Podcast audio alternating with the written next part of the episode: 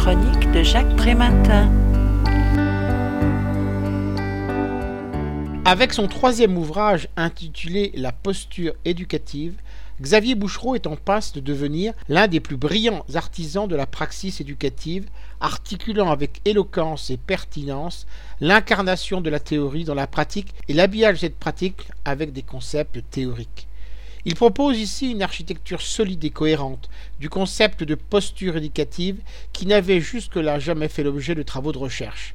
À l'origine se situe le triptyque de trois logiques qui s'entremêlent, se superposent et s'interpénètrent. La commande sociale, la non-demande d'un usager ou sa demande, et l'engagement du professionnel.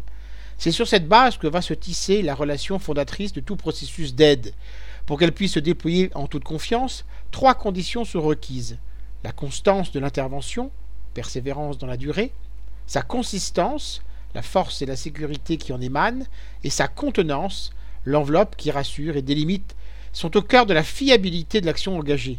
Pour autant, il est des postures émancipatrices qui rendent le lien possible en se nourrissant du respect d'autrui, quand d'autres plus dominatrices l'étouffent de leur bienveillance condescendante. Celle que l'on doit privilégier s'inscrit non dans la neutralité, mais dans la réserve, non dans l'impartialité, mais dans la multipartialité, non dans la distance, mais dans la bonne proximité. Elle agit en tant que tiers témoin, acceptant le partage critique et constructif avec l'usager de ce que chacun a cru comprendre de la situation. Pour éviter la dérégulation et le conflit potentiel liés au face-à-face, la place de l'institution est essentielle. Ce n'est pas une entité extérieure ou une idée abstraite, mais un tout plus ou moins cohérent de règles, de représentations, de mythes, de désirs, de craintes, de discours formels ou informels, qui permet de délimiter, de soutenir et d'orienter. Elle relie le professionnel à un collectif sans l'y confondre, elle le réfère à une culture sans l'assimiler, et elle l'intègre à une mission sans le dissoudre. Bien sûr, s'il existe des institutions qui taylorisent les tâches au point de les dénaturer, il est aussi des professionnels qui attendent qu'elles balisent toutes les incertitudes et sécurisent l'intervention en réglant à l'avance toutes les réponses.